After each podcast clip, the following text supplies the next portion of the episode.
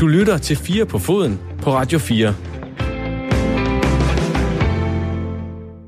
Velkommen til øh, 4 på foden, et fodboldprogram, hvor vi har små to timer, helt præcis to gange 55 minutter. Det lyder lidt forkert i fodboldmani, men det er, det er det, vi har til at snakke om øh, aktuelle emner, og også lidt det modsatte.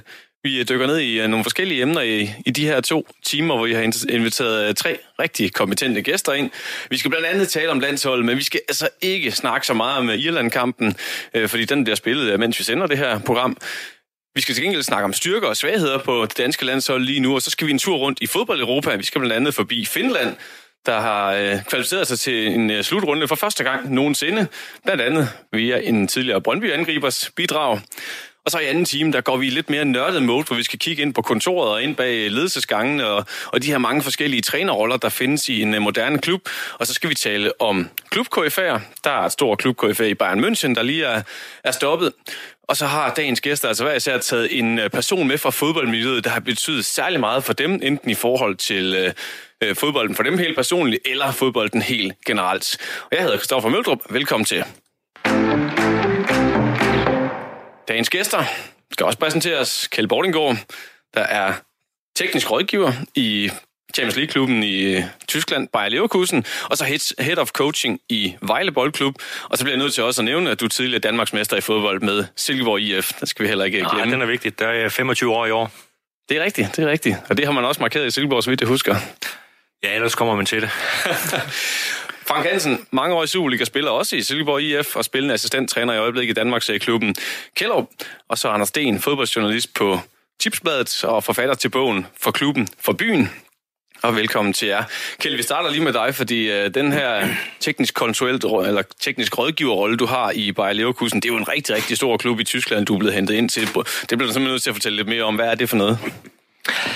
Ja, det er jo... Nogle steder har man øh, det, en decideret rolle i klubben, øh, der tager sig af det. Det har man ikke i Leverkusen lige nu. Den dækker sportsdirektøren.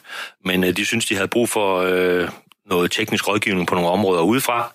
Øh, og der har jeg så øh, det sidste gode års tid hjulpet dem med forskellige ting, og det udmyndte sig så i en, øh, en toårig aftale her for nylig. Øh, det dækker egentlig en del områder. Det kan være rekruttering af nye spillere og trænere. Det kan være øh, hvordan træner vi på akademiet, øh, hvordan gør de mest effektive akademier rundt omkring i Europa, øh, så kigger jeg på det, øh, evaluerer den måde, man gør det på i Leverkusen, og sammenligner med, hvad er best practice rundt omkring i Europa, og er der nogle ting, man kan justere på der. Øh, så der er sådan en lang række øh, strategiske øh, områder øh, omkring selve fodboldspillet, øh, som jeg kigger på. Øh for Bayer Leverkusen. Og det skal man huske, når vi snakker teknisk rådgiver, det lyder som om, at det, det kunne også være et moderne udtryk for en pedel i et klubhus. Men øh, det tekniske område, det er det fodboldfaglige område. Så det, øh, det er det, der er hjertet i, i min opgave på dem. Og det kommer vi lidt mere ind på i time 2, hvor vi også skal have fat i din rolle øh, i Vejle Boldklub som, øh, som head of coaching.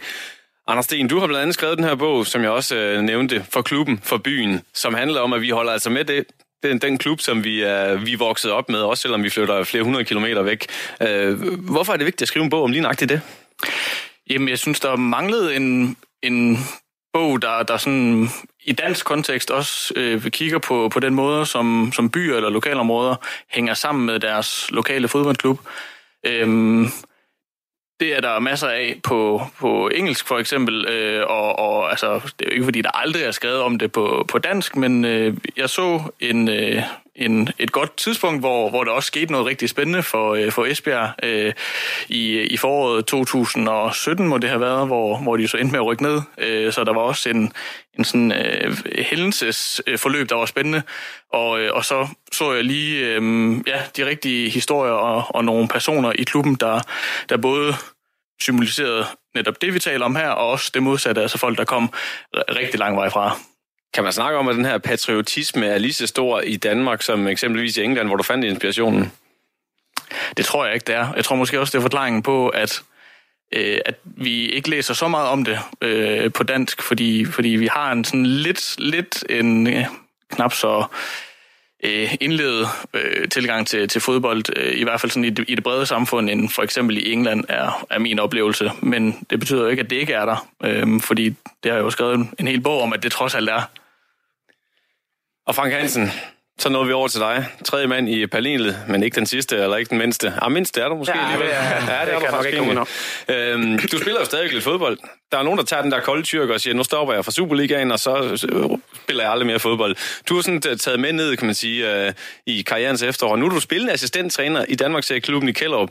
Er motivationen og taklingerne stadigvæk lige så hårde og, og, og store, som de var i, i tidens morgen? Ja, det er det, når man endelig er, altså, når man først er på banen, øh, om det så er til træning eller til kamp, så vil man gerne vinde, øh, og man vil gerne gøre det så godt som muligt. Øh, men det er klart, at man tænker ikke øh, 24 timer døgnet på fodbold længere, som, øh, som man gjorde dengang man var, var professionel og var øh, så privilegeret at have det liv. men, som jeg sagde, når man står først over der, så vil man gerne vinde. Er det en helt lettelse, at man ikke skal tænke på det 24-7? Ja, jeg vil i hvert fald sige, da jeg stoppede for tre år siden i, i Silkeborg, der var jeg, øh, der var jeg mættet af fodboldverdenen. Øh, ikke øh, så meget fysisk, men i hvert fald psykisk. Øh, I og med, at jeg mødte lidt, øh, lidt modgang til sidst i min karriere. Det skal ikke lyde som om, at jeg sidder og, og, og hyler over, at når man møder modgang, så skal man bare øh, komme væk derfra. Men øh, jeg synes, jeg havde gjort det, jeg kunne, og kunne se mig selv i spejlet og sige, at jeg havde gjort det, jeg kunne for at komme til at spille, og det, det kunne så ikke lige lade sig gøre der. Øh, og så fik jeg så en anden mulighed for at komme over på den anden side, få et job uden for fodboldverdenen, men samtidig være tilknyttet en fodboldklub, øh, Silkeborg KFM, som... Øh, hvor jeg kunne spille på, på serieniveau dengang, og det var et hold, som gerne ville, ville op i rækkerne, så det var stadigvæk spændende at være med til at, at kunne præge det lidt i den rigtige retning. Du lytter til 4 på foden på Radio 4. Og da vi har inviteret tre fodboldkyndige folk ind i dag, så har vi valgt at optage det her program på forhånd, ellers så sender vi jo som regel og kommer vi også til at gøre i fremtiden live om øh, mandagen fra kl. 19.05 og så ind til kl. 21. Men vi kan simpelthen ikke invitere, invitere tre fodboldfolk ind, og så ikke kunne lade dem se Irland, Danmark i aften. Øh, men vi kommer så alligevel heller ikke udenom, at vi skal snakke en lille smule om landsholdet. De, de tog jo den her pligt til sejr i fredags hjemme over Gibraltar. Øh, og derfor vil jeg gerne lægge ud til jer. Jeg ved ikke, om vi kan tage den kamp som sådan et pejlingspunkt, men Kjeld Bordengård, hvilke styrker er de største på, på det danske landshold lige nu? Hvor er vi allerbedst? Vi er allerbedst øh, der, hvor det også er allervigtigst i aften, det er, at vi er svære at slå. Øh, Åke har en fænomenal øh, statistik øh, med det her landshold, så vi er rigtig, rigtig svære at, at score imod. Øh, og undgår vi bare tabe i aften, jamen så, så kan vi feste bagefter. Det er, det er også vores styrke. Øh, jeg synes også, vi så det ved, ved VM i Rusland, øh, lige indtil den sidste kamp, hvor vi løsner lidt op. Det er, når vi forsvarer os, at vi er allerbedst. Øh, og så kan vi snakke om svaghederne bagefter. Ja, fordi nu, nu siger du, at, at det er en styrke ikke at tabe. Det, det lyder måske lidt fluffy for folk uden for verden, for det er jo altid godt, men er der et eller andet, vi kan gå ind i specifikt og sige, det er det her, vi er rigtig dygtige til? Jeg synes, vi forsvarer, fordi vi prioriterer det højt, vi forsvarer meget kompakt og øh, ofte lidt langt tilbage på banen, øh, og så har vi noget individuel klasse, vi kan kombinere det stærke kollektiv med, øh, især en Kasper Schmeichel, som var rigtig vigtig for os i øh, den øh, forrige hjemmekamp mod Schweiz i, i parken. Og så har vi et centralt forsvar, som næsten uanset hvem vi stiller op der, så smager det også af international klasse. Det har vi ikke øh, altid haft, øh, men det har vi lige nu. Så øh, det der sammentømrede, kompakte kollektiv, øh, kombineret med store individuelle færdigheder, det gør os defensivt meget, meget stærke. Hvad tænker du, Anders? Jamen, det er som om, at, at Kjeld tager ordene ud af munden på mig, eller, eller har, har, har læst med over på mine noter. Øh, fordi jeg havde også øh, noteret øh, selvfølgelig defensiven øh, sådan, som, som øh, enhed, men, men også de enkelte spillere, altså som Kjeld siger, øh, Smeichel, øh, og, og altså både, både hvad man siger, topniveauet på midtstopperne, men, men også altså bredden på, på midtstopperne er jo, er jo ret vildt for et, et lille land som Danmark. Altså, øh, Jannik Vestergaard, der spiller masser af, af Premier League-fodbold, er jo ikke engang øh, udtaget i truppen og har ikke været det i lang tid. Øh, det synes jeg vidner om, at, at øh, vi i hvert fald på lige præcis den position, så kan vi tale lidt om, om, om, om bak-situationen, øh, om den er den samme, men i hvert fald i midterforsvaret er virkelig godt kørende. Men Frank, vi har også masser af offensive profiler, der spiller i store klubber, Christian Eriksen, Josef Poulsen osv. osv. Øh, nu, nu er det defensiven, der får ros som vores største styrke. Øh, skal offensiven ikke med ind i den, øh, det regnestykke? Og det skal den. Man kan selvfølgelig ikke komme uden om, øh, om Eriksen som den helt store strateg. og nu har vi fået øh, øh, Robert Skov også med, som, øh, som også er farlig både på, øh, på skud udefra, men så sandelig også for standardsituationer. Øh, når han får lov for Christian Eriksen, så... Øh, så, så er vi også farlige der. Øh, men jeg vil give de to her ret. Det er øh, 100% vores øh, defensive organisation, som, som vi er stærke på. Og jeg tænker, det kan også lidt være vores hemmesko en gang imellem. Fordi, nu ved jeg godt, at vi vinder store sejre i, øh, i, øh, i fredags, men det er sjældent, at det danske spil bare er sprudlende. Øhm, fordi, tror jeg netop, at vi har den der stramme holdning om, hvad, hvad, hvad det er, vi skal gøre, og vi giver ikke bare los og forsvinder ud af vores positioner. Øh, der er nogle få spillere, der har lov til det, men holdet samlet set øh, skal stå godt på banen hele tiden. Og, øh, så, så, så den lidt en blanding med, at de typer offensivspillere, vi har, måske heller ikke er de typer, som bare øh, dribler fire mand øh, i en telefonboks. Øh, Eriksen har brug for noget plads, har brug for nogle spillere, som løber i rum, som man kan spille i.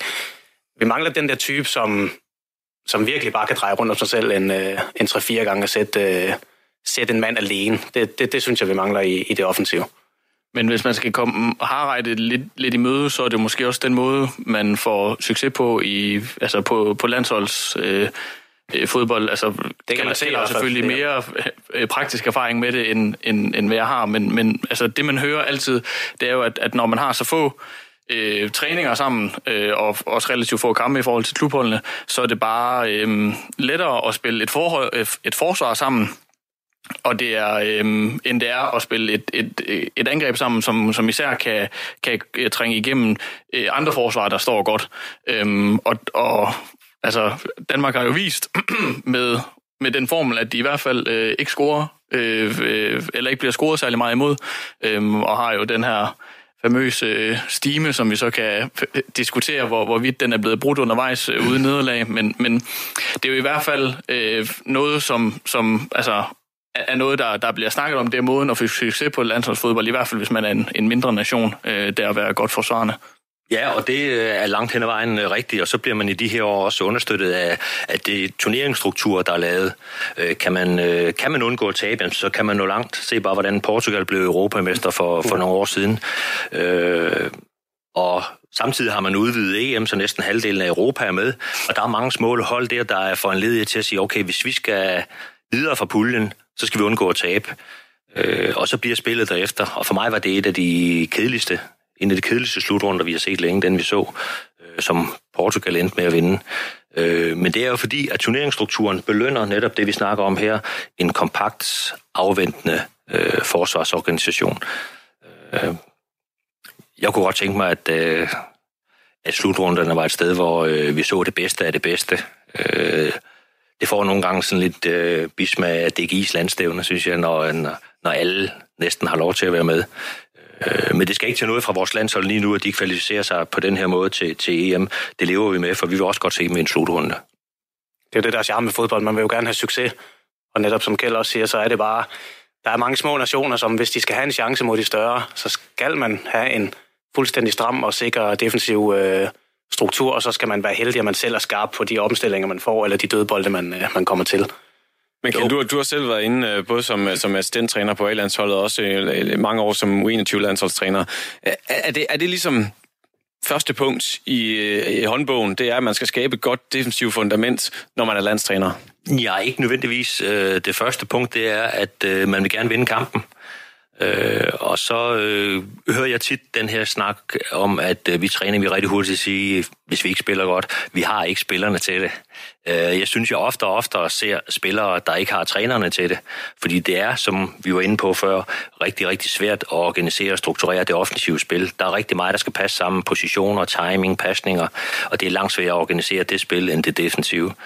Øh, Hvordan i offensiven? Altså, hvorfor er det så meget anderledes og så meget det sværere? Det er, fordi, du har den drilske bold på tæerne, øh, og de andre kan egentlig bare stå og vente kompakt på, at der kommer en mulighed for at bryde den bold eller sætte en takling ind. Og det er, det er langt nemmere at organisere det. Øh, men da jeg var omkring landsholdet, der var udgangspunktet egentlig, at øh, vi havde initiativet, hvis vi havde bolden. Fordi det gælder om at score, og øh, vi har bolden. Øh, og der kontrollerede vi, synes jeg selv, øh, meget store fodboldnationer. Øh, scorede fire mål øh, et par gange mod England for eksempel. Øh, og var en med det spil også øh, en... Øh, det er godt, at vi var et lille land, men øh, vi var, og det synes jeg stadigvæk, vi er en stor fodboldnation øh, Vi kommer ofte til slutrunderne, så derfor kan vi godt have lidt ambitioner om at have spillet med bolden også. Og jeg køber ikke den der med, at det udelukker, det ene udelukker det andet. Hvis man gerne vil spille efter resultater, så kan man ikke også lave noget med bolden og have ambitioner med spillet. Selvfølgelig kan man det. Men så vil jeg gerne lægge nu til, altså, skal vi spille underholdende fodbold? Det er, jeg kan jo godt fornemme, at vi er kommet lidt ind på det her med, at, at det er resultat mod det måske lidt mere ukontrolleret og underholdende. Skal man spille underholdende? Jeg synes, jeg synes øh, det er en forkert, øh, det er et forkert modsætningsforhold øh, at sætte op.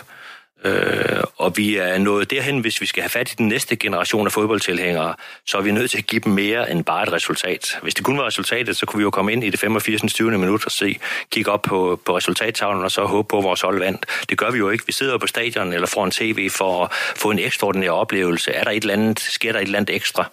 Og når vi snakker dansk fodbold, så synes jeg også, at vi har nogle nedslagspunkter i vores fodboldhistorie, der gør, at vi har den selvforståelse, vi har. Øh, der må godt være lidt kreativt indimellem. En øh, Ole Massens helmål i tidernes morgen mod Sverige, Laudrups vip ind til Besand ved VM i øh, 98, eller dynamitholdet i... Øh, i 86 ved VM i Mexico, som øh, gav os forhåbninger om, at vi kan, vi kan bide skære med de store, øh, også med bolden.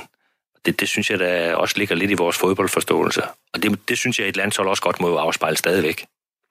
Anders, du sidder og kigger over på Kjeld øh, med meget fokuseret blik. ja, jamen, jeg, jeg lytter, øhm, og altså, jeg, jeg er for så vidt enig med Kjeld øh, i, at, at der behøver ikke være noget modsætningsforhold, øh, og, og jeg synes også, man skal bestræbe sig øh, på begge dele.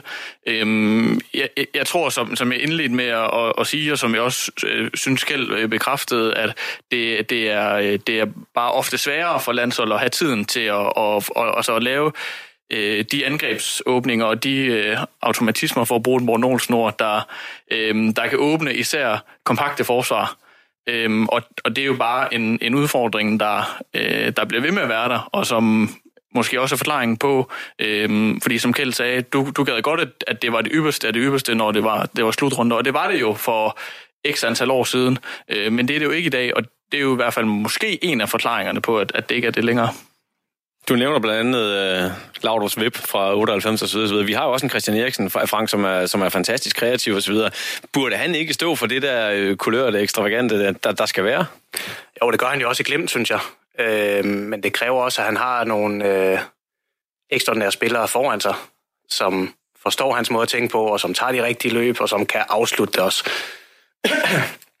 øh, og der synes jeg, vi halter lidt. Øh, vi mangler at finde 100% den der øh, angriber, som, som, som kan, kan forstå Eriksen og omvendt. Øh, jeg synes, vi mangler ja, den angriber, som, som virkelig kan sætte sig tungt på den plads der, som, som kan både deltage i spillet langs jorden, men også være klar på, på indlæg. Øh, Hvornår har vi sidst haft ham? Ja, det, det, er et rigtig, det er et rigtig godt spørgsmål. Øh, jeg synes, Corner har været på vej nogle gange. Og ja. jeg tror... Andreas han, Cornelius. Ja, Andreas Cornelius, ja.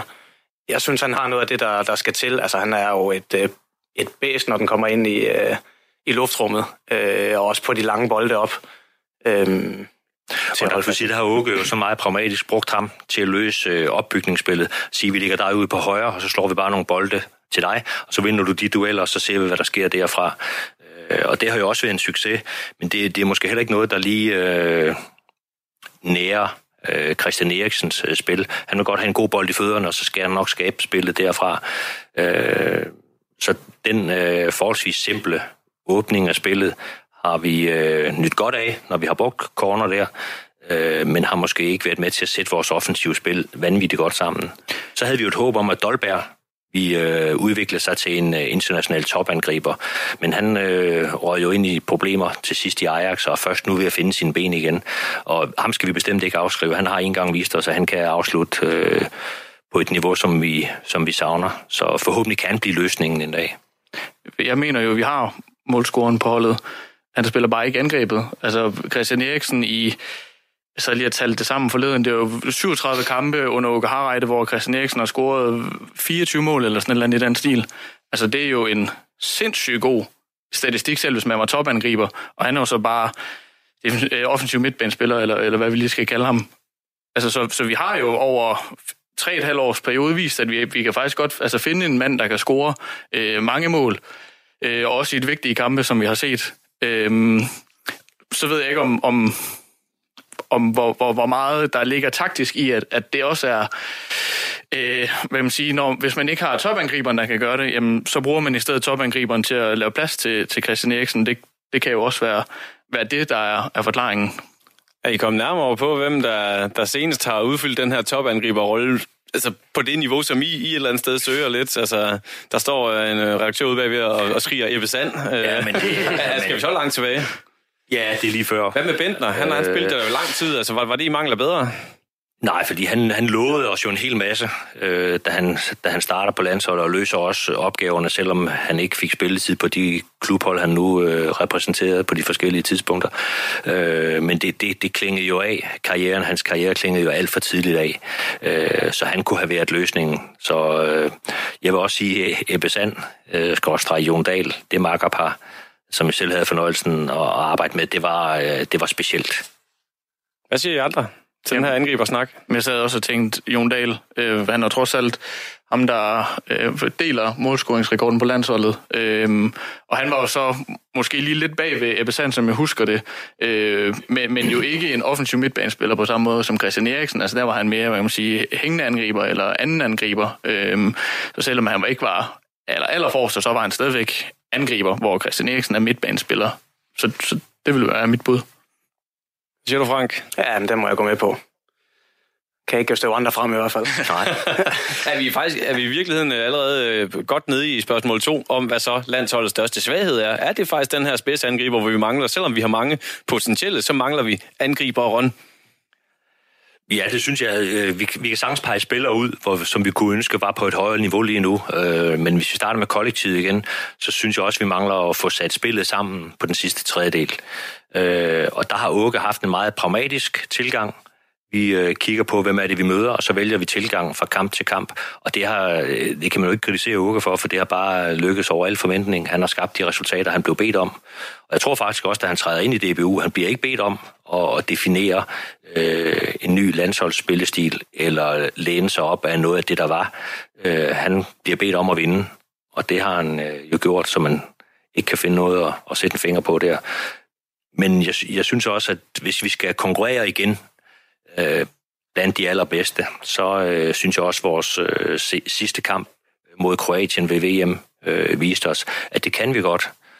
Øh, vi skifter pludselig ved, øh, ved, ved pausen en Lasse Schøne ind, og så har du pludselig en boldspiller ved siden af Christian Eriksen igen, måske mere på sekserpositionen, men som kan spille gode bolde ind derfra. Og så hænger vores spil øh, fra forsvars, fra opbygningsspil til afslutningsspil pludselig meget bedre sammen. Så jeg synes egentlig, vi har de spilletyper. Vi mangler bare at finde den rigtige kombination, så kan vi godt sætte noget bedre sammen. Er vi virkelig ude i, øh, Frank Hansen, at vi har materialerne til at også at forløse det offensive potentiale, men at håndbremsen måske er en lille smule trukket i forhold til det, vi startede med at snakke om, at det defensive fundament skal være først prioritet?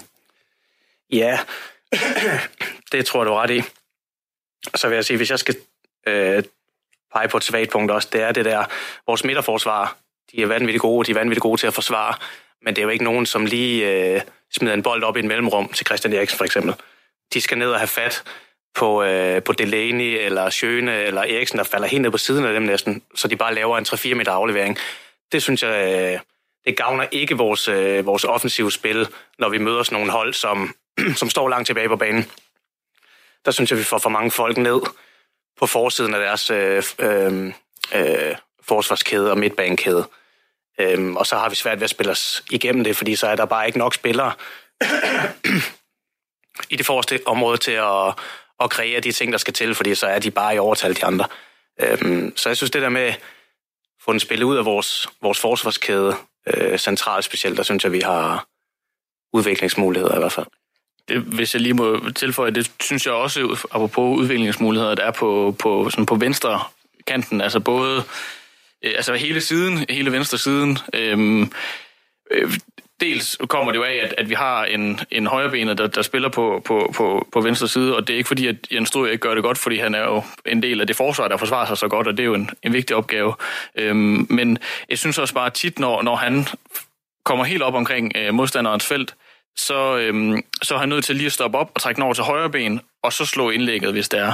Øhm, og i og med, at vi så også spiller med en, en højrebenet på, altså på hvad man siger, kantpositionen, så kommer de nogle gange til sådan at jeg ved ikke, om man siger, at de sådan løber i de, i de samme steder, men der er i hvert fald slet ikke nogen af dem, der, der sådan, deres styrke er at gå udenom. Øhm, altså, så, så bliver truslen bredt i venstre side bare mindre, øh, end hvis der var en af dem, der kunne, der kunne øh, gå til baglinjen for eksempel, eller kunne udfordre og troværdigt den vej rundt. Øhm, og det øh, altså Martin Braithwaite har jo scoret et, et respektabelt antal mål i forhold til de landskampe, han har spillet og sådan noget. Øhm, men det med det spillemæssige, og, og det samme der Bjørn Sisto, han havde, øh, han havde venstrekanten, som, som jo også ville øh, rigtig meget ind i banen. Øhm, det synes jeg også er en, en udfordring sådan i forhold til, til opspillet øh, og, og gennemspillet. Men, men er det ikke det nye, det her med at trække ind i banerne, så undlader man lidt at gå til baglinjen, som man gjorde i de glade 90'er, han har sagt? Øh, jo, men der er stadigvæk et vigtigt princip, øh, uanset øh, hvor du befinder dig på banen, det er, at du skal have bredde i dit spil. Øh, og derfor, hvis vi har en, øh, en øh, venstre kant, der er højrebenet og går meget ind i banen, så vil vi gerne have en venstrebenet venstre bak, der så kan lave bredden derop. Øh, så de ting skal stadigvæk passe sammen, men, men Åke har ikke, øh, har ikke kunne finde en venstreben venstre bak, som han har kunne leve med. Øh, og derfor igen en meget pragmatisk tilgang, så gør vi sådan. Øh, og han kan jo bare pege på sin statistik, øh, og så kan vi andre sidde med fine fornemmelser og sige, det, det kunne være bedre, Åke, men øh, måske ikke så meget bedre på resultatsiden. Men vi kræver også lidt ud over, når resultaterne så er på plads, så vi også godt se lidt mere. Men hvad kan man gøre som, øh, som landstræner? Lad os nu sige, at vi, vi vil gerne finde den her venstrebenede øh, bakkant, hvad vi nu skal kalde ham. Ja, altså, Robert kan... Skov i Hoffenheim. ja, men altså, ham havde vi op at vinde sidste gang. Der var folk ikke øh, overbevist om, at det var fremtiden for Robert Skov, men det, lad, lad nu det ligge. Men kan man gøre et eller andet, øh, Kjeld, som landstræner? Altså nøs omkring en speciel spiller, eller be, og bede en eller anden klubtræner om, at vil du ikke godt øh, gøre det eller det? Eller er man bare, må man bare tage det der? Ja, det, det, det skal man jo også, fordi vi har været inde på det. Der er få dage at forberede sit hold på, øh, så du kan ikke begynde at uddanne en, øh, en, en venstre bak ved, ved at kalde ham ind på landsholdet. Der, øh, der må du bruge det, du har. Øh, men jeg kan da godt ære mig over, at vi ikke har været bedre til at lave venstre bak øh, igennem årene. Øh, fordi det, det, det burde kunne lade sig gøre. Jeg ved godt, at arbejdskravene til, til venstre bak eller til bakkerne også er blevet anderledes. De skal også være vinger i dag, og de skal kunne arbejde ind i banen, og hvis de spiller for Guardiola, så skal de også være sekser, og alt det her, der er spillet blevet meget mere komplekst. Men vi kan godt leve med mindre, og øh, det burde være muligt at lave øh, baks, der kan lidt mere. Hvor meget skal man gå for kompromis, Frank? Jeg kan ikke huske, om du spillede med Steven Lystig på et tidspunkt i Silkeborg. Det mener det du gjorde. Ja. ja. Han var jo også meget højere ben, lad os bare sige det sådan, og spillede faktisk en hel del på venstre bak. Ja. Der tog man nogle af de kompetencer ind, som han var god til, nemlig at forsvare det ene eller andet og organisere det, et, et forsvar. Hvor meget skulle man vægte det kontra vægte en, der så kunne sparke med venstre ben? Det kommer an på prioriteringer jo. Altså, Åke har jo helt klart øh, prioriteret det defensive. Øh, og ikke så meget det, som, som, øh, som der blev snakket om med, at katten kommer ind i banen, og så skal bakken bare holde bredde og komme til baglinjen slående indlæg. Det er ikke det, der har været prioriteringen, fordi hvis det havde været det, så tror jeg da nok, at, øh, at Åke han havde givet øh, for eksempel Jonas Knudsen nogle flere chancer øh, for, for at slå igennem. Øh, eller brugt en Robert Skov for eksempel. Øh, ikke før i tiden, men, men nu her. Så, så det er jo et spørgsmål om prioritering hele tiden. Hvad er det, man gerne vil have? Vil man gerne have en, som er drøn god til at forsvare, eller vil man gerne have en, som er kan lidt af det hele, eller vil man gerne have en, der har hovedvægten af sine kvaliteter i offensiven? Øhm, og så, så er det jo sæt holdet derefter, kan man sige. Så jeg synes, jeg lige, vi skal tage en runde. Vi starter over ved dig, Anders. Øh, hvem vil lige bruge på venstre bakken på landsholdet? Alternativt må I også godt tage venstre kanten med ind, hvis det har betydning for jeres valg. Men hvem vil du bruge på venstre bakken? Nu og her? Ja. Jens Støder Larsen. Vi skal vinde den her kamp. Øh, eller i hvert fald ikke tabe den her kamp øh, mod Irland. Altså, vil det så have indflydelse på, hvem du så vil bruge frem på venstre kanten? Nej, ikke, ikke nu her. Altså lige nu der er det vigtigt at, at få øh, som minimum uafgjort i aften, og, og så må man tænke på udvikling, øh, når man har et par måneder til næste gældende kamp. Hvad vil du ja, der er fuldstændig enig. Vi er så tæt nu på en kvalifikation, at det er overtrum for alt. Og så tror jeg heller ikke, vi skal forvente af Åke, at han tænker meget længere ud over øh, en, en, en slutrunde. Øh, fordi han, øh, han lader til at gøre sit arbejde færdigt, og hans horisont går til første i 7. Øh, 2020. Og Frank, du skal også have en venstre bak på dit hold. Jeg må stemme i, og det er jo heller ikke fordi, øh, det jeg sad og sagde før, det er ikke fordi, jeg synes, at Jens Stryger er en dårlig spiller overhovedet, men det er bare et problem, når man ikke har sit naturlige ben øh, til at kunne gå til baglinjen og slå et, et indlæg. Fordi det er, når man er kommet forbi, så skal man lige vende sig om, og så tage den til højre benet. Øh, og der, jeg vil selvfølgelig også spille med Jens Stryger i aften, ingen tvivl om det. Men på længere sigt vil jeg gerne se en, øh, en venstrebenet på, på venstre bak.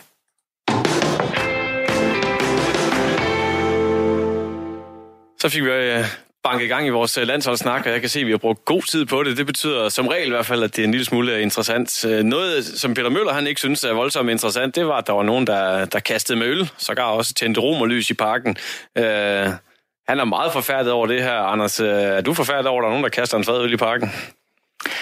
Ikke forfærdet, fordi det sker jo trods alt så tit, at, øh, at det ikke er nogen øh, unik begivenhed, men, men det der, jeg har også prøvet at, at stå øh, neden for nogen, der har kastet møl, og, og fået det i nakken, og, og været våd og, og øh, stinket af, stunket af, af øl øh, resten af dagen. Og, og det er ikke så lækkert. Altså, det synes jeg generelt ikke, man, man skal gøre. Men øh, nogen skandale er det jo heller ikke. Hvorfor går han så ud så markant, Kjeld? Og det er fordi, øh, et, øh, den oplevelse, man får, når man går til landskamp, øh, den, den skal jo være sådan, at øh, den kan familie også tage del i. Og det, det må gerne være undtagelsen, at der ryger et øh, ølkrus øh, ned fra tribunen, men det skal ikke være reglen. Øh, så bliver landsholdsoplevelsen øh, noget helt andet lige pludselig. Og det tror jeg ikke vil være befordrende for, for den måde, vi øh, afvikler vores øh, landskampe på. Øh, det samme med, med, med romerlys. Altså det er... Landsholdet er noget andet. Øh, og hvis vi igen skal til at have den nye generation øh, ind til landskampen, og vi skal have familier ind til landskampe, så skal det ikke, øh, så tror jeg ikke, det skal være på værtshusstemning og ølkast. Men er det overraskende, at det sker til en landskamp? Altså, hvis det var sket til Brøndby FCK, så ville jeg jo... Jeg, jeg ville ikke engang have blinket med øjnene. Jeg tænkte, det var en uh, naturlig del af det, Frank. Ja, men det er rigtigt, men det er jo også en rivalisering mellem to klubber, kan man sige. Her der er vi jo sammen om det alle sammen. Det skal jo gerne være en, en folkefest, hvor... Men skal vi så, skal vi så støtte mindre? Forstå mig ret. Altså, man, man går vel ind... Det er fordi, de går ind med hud og hår, Brøndby FCK's fans. Skal man støtte landsholdet lidt mindre, lidt mere pænt? Den er svær at sige. Det er nok bare en udvikling, som, som går i den retning med, at man... Øh, at man tænker lidt mere over sig selv, end man tænker over øh, sin sidemand, eller øh, ham, der står fem rækker længere nede, som egentlig får den her øl i nakken. Øhm, så jeg tror lidt, det er en blanding af de folk, og så dem, som egentlig bare, hvor det bare kommer fra hjertet af, hvor man bare tænker, jeg kan ikke gøre andet end det her. Altså, det er det, det, jeg skal gøre. Men der er vel også forskel på ølkasteren og manden med romerlyset. Altså manden med ja. romerlyset, det er jo en, der har forberedt sig hjemmefra og har, har altså, taget den med og har gemt den et eller andet sted, så kontrolløren ikke har fundet den. Hvorimod ølkasteren øh, går jeg ud fra, at det er mere sådan et, et øh, spontant øjeblik, fordi der bliver scoret, og så kan man ikke lige styre sin begejstring, eller, eller hvad det er. Altså, så er det bare ærgerligt, at der bliver scoret seks gange, eller hvad? ja, ja, så er det rigtig irriterende at stå nede foran. øhm, men det, det er faktisk meget interessant, fordi jeg talte med, øh, med Christian Gytkær om, om det med romerlys, øh, i sidste uge, øh, altså inden at, at det, det så var i parken, hvor han fortalte, at altså, det, det er noget, der sker meget i, i Polen, og han synes, at det er, det er mega fedt. Altså, han, han kan godt lide, at der er sådan lidt, lidt gang i den, og der er lidt fyrkeri og lidt romerlys, og, øh, og han sagde, at øh, altså, vi kunne godt være lidt mindre pyldrede herhjemme, øh, sagde han, i forhold til det der, og altså sådan noget med med bøder for romerlys af, det bruger de ikke rigtigt i Polen. Altså det, det, det tager de sådan lidt mere øh, stille og roligt, den slags. Øhm, han medgav så også, at, at at der er forskel på at være ham, som står inde på banen i behørig afstand fra, altså fra det, der jo er fyrværkeri, øh, og, og, og så hvis man står på tribunen, hvor, hvor man jo ikke ved, om, om sidemanden eller dem nede foran, eller dem to rækker op, de har lyst til, at der skal være fyrværkeri. Men det er i hvert fald en, en, en sjov, øh, at, at vi lige har stået og talt om det et par dage før, at, at det så kom i, i parken, og hans arbejdsgiver, eller at det er DBU så ikke, men hans landsholdschef ikke synes, at det var så godt. Men altså, Peter Møller, han synes jo ikke, det er så sjovt, for han, ellers har han jo ikke taget det op, og han siger også, der kommer måske en, en bøde øh, fra UEFA, og det, det vil de jo gerne have brugt på fansen og så videre, så videre. Har han ikke en, øh, en pointe i, at vi måske skal, øh, skal, skal i hvert fald gøre noget ved det her, for vi kan jo godt sidde og smile lidt af det alle sammen og sige, fint, fadøl i nakken ved et mål, det kan vi godt, det kan vi egentlig godt acceptere. Og jeg, jeg synes, det med, med romolyset, ja, det, det, det kan være festligt, og, men øh, så vidt jeg har forstået, så brænder sådan et romolys ved 800 grader, og hvem er det lige, der står med det, og øh, hvem kaster det? Øh, så der er noget sikkerhedsting øh, øh i det, som, som vi må respektere. Så jeg synes, det er helt på sin plads, at Peter Møller lige øh, sætter foden i og siger, at vi, øh, vi slynger ikke øh, 1000 liter fadøl ud i, i hovedet på, på familierne, når de, når de er til landskamp. Øh, det, det skal da bemærkes. Det kan være, at der er nogen, der har forsøgt at slukke romerlysene. Ja, det, sådan kan de tale sig ud af det. Men sådan helt overordnet set, øh, Frank, det er, jo, det er jo en ny rolle, han kommer ind i, øh, Peter Møller. Han er jo også ved at finde sådan, man sige, sin form. Hvad skal han melde ud med, og det ene eller det andet? Det er jo mange ting efterhånden, der ligger ind under ham. Hvad, hvad, hvad synes du om, om det her med, at nu, nu, nu kommer han altså ud ofte og ofte i medierne? Udfylder han Jamen, sin nye det, rolle rigtigt? Det må være have været et ønske for DBU, tænker jeg, fordi ellers så er han vel ikke... Øh, ellers så gør han det vel ikke, tænker jeg. Øh, der er vel en bevidst strategi for, at man skal være mere synlig og mere på i medierne og i, i befolkningen generelt. Øhm, men for at vende tilbage til det med romerlysene, så synes jeg også, det er helt på sin plads, at det ikke... Øh, det skal ikke... Øh, det, det skal ikke være der, øh, fordi man ved heller ikke, hvilken forfatning den person, der er, der står, der, han er i. Altså, der står med det romerlys der, altså han kan jo have drukket øh, rigtig mange fadøl også samtidig. Ikke? Så der er bare noget sikkerhed, som gør, at, øh, at det skal være på plads, og det, det synes jeg ikke, det er. Lige, lige præcis i forhold til den her sag og, og Peter Møller, jeg tænker, det kan også være et spørgsmål om at positionere sig i forhold til UEFA. Altså, øhm, fordi som man selv nævner, det kan være, der kommer en bøde, og, og så kan han i hvert fald sige, at jamen, jeg har været ude og, og, og sige de her ting, og, og vi har ligesom altså, gjort, hvad vi kan for at, at tale folk fra det i, i fremtiden. Det kan også være en formidlende omstændighed måske.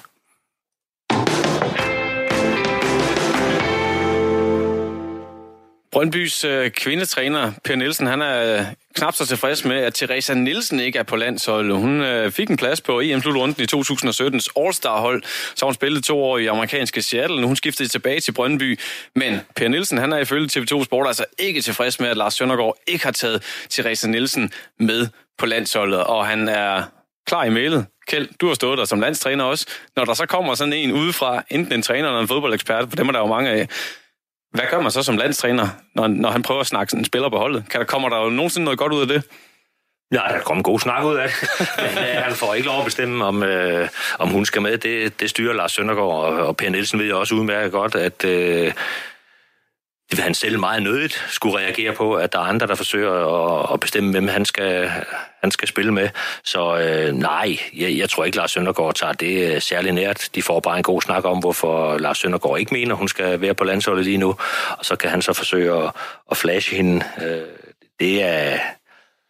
Ej, jeg tror, der kan vi godt være øh, mindre nærtagende øh, generelt øh, som trænere, øh, og så tage diskussionen øh, jeg, jeg tror ikke, at Lars Søndergaard tager det her ilde op. Øh, men øh, hvis Ben Nielsen nu har brugt en del penge på at hente hende hjem til Europa igen, så kan jeg godt forstå, at øh, han godt vil øh, lige markere, at det er en topspiller, vi har fået hjem.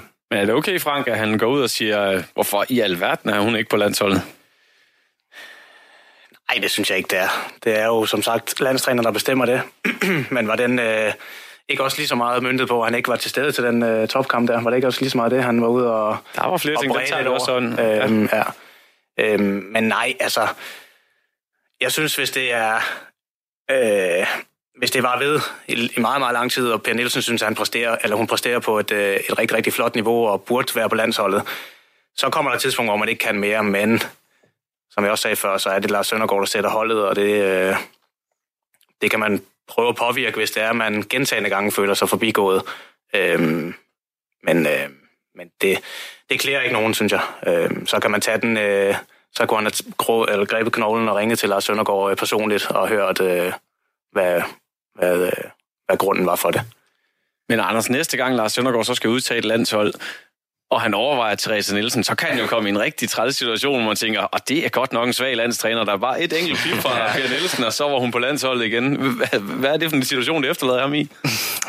Forhåbentlig så er Lars Søndergaard så, øh, så erfaren en, en fodboldtræner, at det lader han så ikke påvirke af det der. Øh, men jeg kan da godt forstå, at, at du tænker tanken.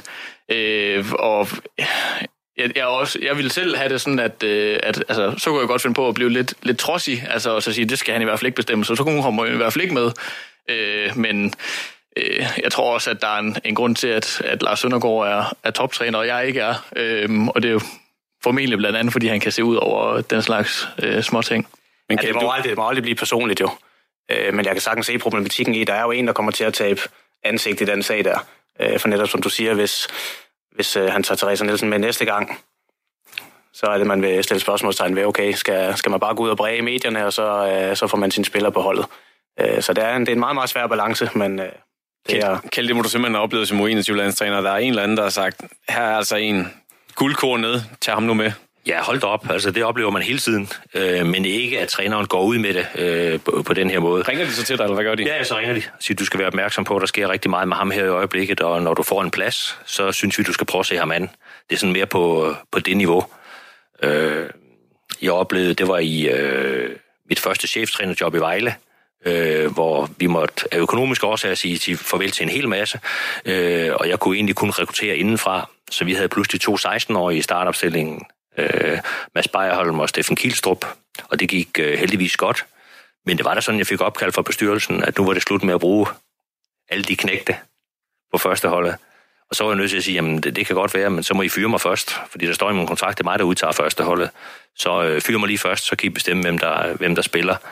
Øh, jeg kan se, øh, at øh, Anders Jensen, Koldings træner, lige er stoppet, øh, og det var måske en, øh, et tema, som også var op i den forbindelse, at han følte, at øh, der var andre, der skulle bestemme, hvem der skulle spille. Og hvis du først øh, går ned ad den vej som træner, så er du færdig. Øh, fordi der står nogle spillere bagved og kigger, hvordan reagerer han nu på det her. Og det gør de også lige nu, de øvrige landsholdsspillere, og siger, okay, hvem også ryger af, hvis han lytter til Per Nielsen. Øh, så hvis jeg var Lars Søndergaard og virkelig synes, at Therese Nielsen skulle med næste gang, så vil jeg, sige, øh, så vil jeg tage den op fra og sige, at øh, så har jeg, jeg har lyttet til Per Nielsen, og øh, Therese er med igen. Øh, du vil simpelthen i tale sætte det? Ja, jeg vil tage den fra den humoristiske side og sige øh, tak for hjælpen til Per Nielsen. Øh, Therese er med igen. Fordi selvfølgelig udtager Lars Søndergaard ikke hende, fordi øh, Per Nielsen synes det. Han tager hende kun med, hvis, øh, hvis hun kan hjælpe landsholdet. Jeg synes, det er lidt interessant, det du siger, da, da du var U21-landstræner, at der er sådan lidt lobbyarbejde fra, fra cheftrænerne. Jeg ved ikke, om de, om, de, om de får noget decideret ud af det, altså om, om en OB-træner får noget øh, credit ud af at få en, en U21-landsholdsspiller udtaget. Altså, hvor, hvor tit ringer de? Er det flere gange om ugen? Nej, nej, nej, nej, Nå, det er slet, okay. nej, nej, slet ikke, øh, slet ikke det omfang. Ej, jeg synes, det, øh, jeg oplevede kun, at det var professionelt og fagligt fuldstændig forsvarligt, når der kom et opkald. Øh, og så faldt det sådan, øh, nogle gange var det ikke engang et opkald, det var bare et tilfældigt møde og sige, okay, du skal lige holde øje med ham, for jeg spørger jo altid ind til, øh, hvordan går det med, med de her spillere, som kunne være interessante for 21-landsholdet. Øh, og jeg synes, der var en, øh, en kollegialitet og en faglighed, der sagde, okay, ham der behøver du ikke kigge på i øjeblikket, han er, han er lidt fra, fra konceptet, men øh, vi har en her, der rører lidt på sig, prøv at kigge på ham, og får du plads, så kunne det være en idé. Så det, det er, ej, det er, vi er kolleger, men selvfølgelig er det sindssygt interessant for klubberne at få deres spillere på 21-landsholdet. Altså, de stiger i værdi og øh, får international erfaring også. Altså, der, der er mange ting i det, synes jeg, som, som vil være givetigt for, øh, for de respektive klubber. Øhm, men, øh, men jeg giver dig ret i det, der ikke, man skal da ikke ud og, og pådute hvem, hver enkelt, der skal ind. Det skal være et længere forløb, hvor øh, ligesom Kjeld siger, at prøv at høre ham her, han, øh, han har altså en god udvikling nu her. Prøv lige at holde øje med ham, øh, når du lige får mulighed for det. En af de ting, som han også var lidt utilfreds med, Per Nielsen, det var netop, som du øh, nævnte, Frank, at øh, Lars Søndergaard ikke var til stede, da der var topkamp imellem Brøndby og Fortuna Jørgen. Uh, øh, Anders, skal en landstræner se de danske topkampe på stadion? Man skal i hvert fald se de spillere, der er øh, hvad hedder det, i spil til at komme på landsholdet. Øhm, og det, det er også overbevist om, at langt de fleste landstrænere gør. Øhm, der kan jo altid være, være øh, forhold, der gør, at han lige præcis ikke kan se den øh, specifikke kamp. Øhm, og man kan jo også argumentere for, at hvis det er så tydeligt, at hun skulle på landsholdet, så var det måske heller ikke den ene kamp, der skulle gøre øh, fra eller til. Altså, hvis, hvis det er så åbenlyst, jamen, så burde hun jo have gjort sig fortjent, uanset øh, om hun spillede godt i den kamp eller ej. Hvad med signalværdien, øh, Kjeld? Var det noget, dig og eksempelvis Morten Olsen, som jo boede i Belgien i sin tid, øh, da han var landstræner, snakkede om det her med at være synlig, når de to, et og to i, i Danmark eksempelvis spiller? Ja, i hvert fald være til stede. Øh, ikke nødvendigvis være så synlig, men være til stede. Øh, det det øh, synes vi, der var vigtigt, også fordi det er en af de kampe, hvor vi ved, at øh, der er kvaliteten så høj, så der kan man bedre måle øh, nogle af de spillere, som måske man går og overvejer lidt. Øh, nu har Lars Søndergaard jo lige haft sin, øh, sin samlinger, og det kan være, at øh, han har haft en kalender, der sagde, at øh, jeg skal lige forbi øh, Paris og snakke med Nadia Nadims træner. Øh, det er ikke hver dag, man lige måske får en, øh, en plads i kalenderen i, i sådan en klub, øh, så der kan være rigtig mange gode grunde til, at han ikke var til stede. Men generelt vil jeg da sige, hvis øh, mange af landsholdsspillerne er samlet på den samme bane, så øh, vil man prioritere det. Du lytter til 4 på foden på Radio 4. Vi tager en uh, tur rundt i fodbold-Europa, for det er ikke kun Danmark uh, øh, kamp mod Irland i aften, der er interessant. Der er altså også nogen, der har spillet sig allerede nu frem til øh, uh, EM-slutrunden. Dagens gæster skal vi lige have opsummeret. Det er Kjeld Bordengård, han er teknisk rådgiver i Bayer Leverkusen og Head of Coaching i Vejle Boldklub. Så har vi Frank Hansen, der er mangeårig Superliga-spiller og nu spillende assistenttræner i Kjellup. Og Anders Sten, fodboldjournalist på Tipsbladet og forfatter til bogen For klubben for byen. Finland skal med til en slutrunde for første gang nogensinde. Og nu råber jeg bare Timo Pukki ud i lokalet, så må I alle sammen øh, gøre jeres udfald.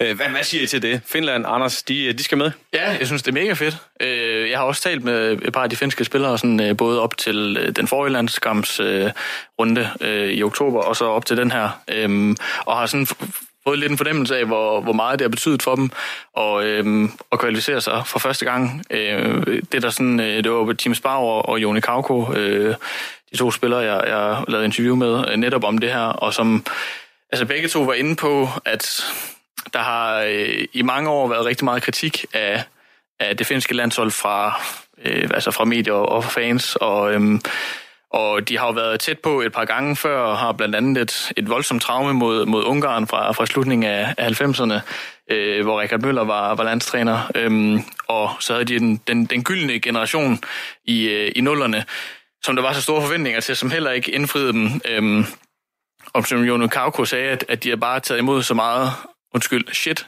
at, øhm, at, at det var virkelig rart, at den stemning var vendt, at, øh, at, at der, var, der var sådan positivitet, øh, omkring det finske landshold, øh, som jo også i, i mange år, øh, for ikke at sige altid, har stået i skyggen af ishockeylandsholdet.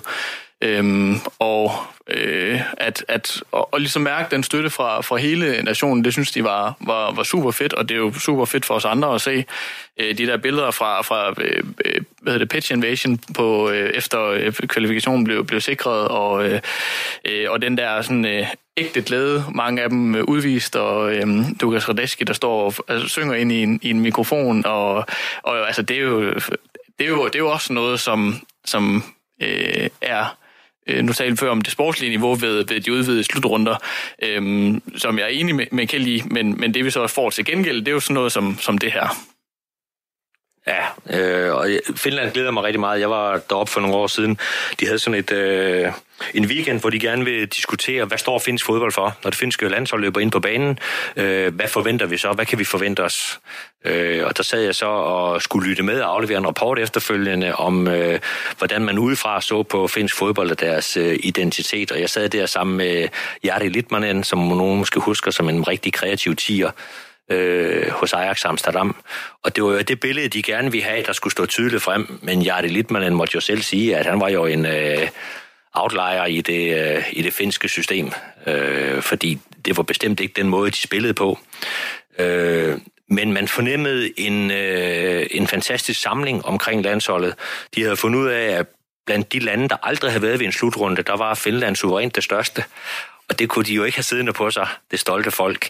Øh, så man var virkelig indstillet på, at øh, nu skulle der ske noget. Øh, og det er så sket nu. Øh, Selvfølgelig også godt hjulpet af, at det halve Europa skal med til, til EM efterhånden. Øh, men det skal jo ikke øh, gøre øh, stoltheden i Finland mindre. Det er vi underligt at se øh, de følelser, der kommer op her, og hvordan landshold, gudskelov, stadigvæk kan samle en nation. Og det ser vi for eksempel i Finland, øh, og det ser vi i Island. Og det er måske charmen ved, at flere får lov til at deltage i de her slutrunder. Øh, så kan vi andre gamle mavesure jo bare vente med at tænde til gruppespil, der overstået. Nå Frank, så bliver det dig, der så skal tage fat i det her med, øh, hvor meget har Timo Pukki betydet for det? Han har scoret 9 ud af 15 af deres kvalifikationsmål. Havde du set det komme, da han rendte rundt i Brøndby for nogle år siden, at han skulle bære Finland til EM? Nej, det havde jeg ikke. Jeg havde heller ikke set hans øh, fuldstændig vanvittige udvikling i, i Premier League også. Øhm, en god spiller, en god afslutter, men øh, kvæg hans størrelse, synes jeg ikke, at han havde det, der skulle til for at slå igennem øh, over for Premier Leagues øh, jernhårde øh, forsvarsspiller. Øhm, og nu også internationalt, der han jo også øh, har også øh, slået sit navn for alvor fast. Øhm, så, så han har kæmpe, kæmpe andel i det. Øhm, og er spændt på, hvad han, hvad han kan drive det til, fordi jeg tror ikke, det er, det er ikke et stop øh, eller en stagnering for nu af. Jeg tror kun, det går en vej, og det er, det er helt til, helt til tops. Men det kan slutrunden jo være med til at bevidne om, om man, øh, om man har det, der skal til, når det virkelig øh, gælder i, øh, i slutrunder, hvor øh, de nok på et tidspunkt, hvis de kommer videre, kommer til at, at møde de stærkeste nationer. Men det er jo faktisk det er jo noget, der kendetegner flere af de finske spillere, det der med sådan lidt, lidt uventet, at, at de spiller for et, et hold, der har kvalificeret sig til EM. Øh, altså den afgørende kamp mod, mod Liechtenstein spillede Pyri Søjri fra, øh, fra Esbjerg jo fra start, øh, og altså han er dårlig nok på, på holdet i, i nedrykningstroet klub i Superligaen.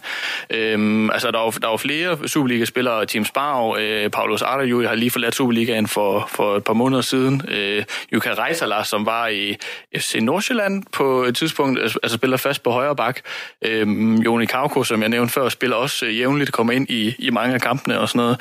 Øhm, altså, det, det, er jo ikke, det er jo ikke spillere, hvor vi vil sige, at de er selvskrevet til et, et slutrundehold.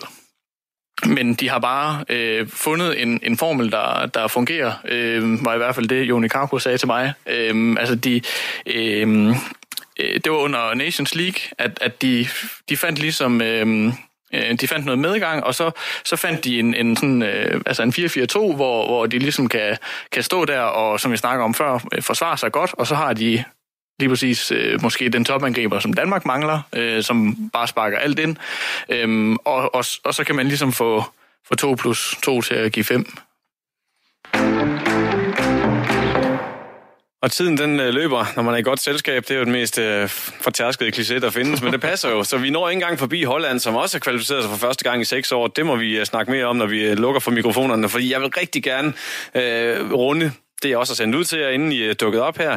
Chelseas bødeliste og nogle øh, voldsomme beløb, det koster derovre, hvis man laver nogle, øh, nogle ting, man ikke skal. Øh, blandt andet sådan noget med at komme for sent til træning, så koster det 20.000 pund, 175.000 kroner. Hvad siger du til det, Frank Hansen? Det var godt, det ikke er i Silkeborg. Det var sådan... ja, det var godt, at uh, Kjell han ikke for det igennem, han var i Silkeborg i hvert fald. Så, uh, så har jeg ikke haft nogen penge tilbage nu i hvert fald. Nej, nu uh, jeg tænker jeg, kan godt finde noget at komme til tiden, men jeg synes, det er fuldstændig vanvittigt beløb. Øhm, og fuldstændig vanvittigt, det skal, at det skal være sådan nogle beløb. Altså, jeg synes, uh, selvfølgelig skal der være en form for straf, hvis man kommer for sent. Øhm, fordi man, man svigter holdet, sine holdkammerater og klubben. Øhm, men jeg synes bare, der... Jeg tænker, hvis, hvis man skal ud og lave sådan nogle astronomiske beløb der, så må det have været sket mange gange. Øh, og så synes jeg bare, der mangler noget menneskeligt for, for spillerne. Øh, nogle menneskelige værdier. Øh, og det, det synes jeg næsten er det mest sørgelige. Øh, men ja, fuldstændig vanvittige beløb, og det er selvfølgelig også nogle vanvittige lønninger, de tjener, så det afspejler nok også lidt af det. Men, men som sagt synes jeg, det, det er sørgeligt, hvis, øh, hvis man ikke kan finde ud af at komme til tiden øh, bare af sig selv. Øh, at, at man skal have en straf på, øh, på x antal kroner. Det, det synes jeg er sørgeligt. Er det din fornemmelse, Kjell? Nu er du også i Leverkusen, det er også en stor klub, at det er nødvendigt den dag i dag, at man simpelthen skal have skrevet ned og have nogle markante straffe for, at folk de øh, passer deres arbejde i godsøjen? Jeg tror, det er noget af det, vi har set i England udvikle sig i øh, efter tusindskiftet, hvor lønningerne bare er eksploderet, og hvor professionelle klubber på det niveau, hvor Chelsea befinder sig, øh, har udviklet sådan en slags parallelsamfund med helt egne værdier og, og regler.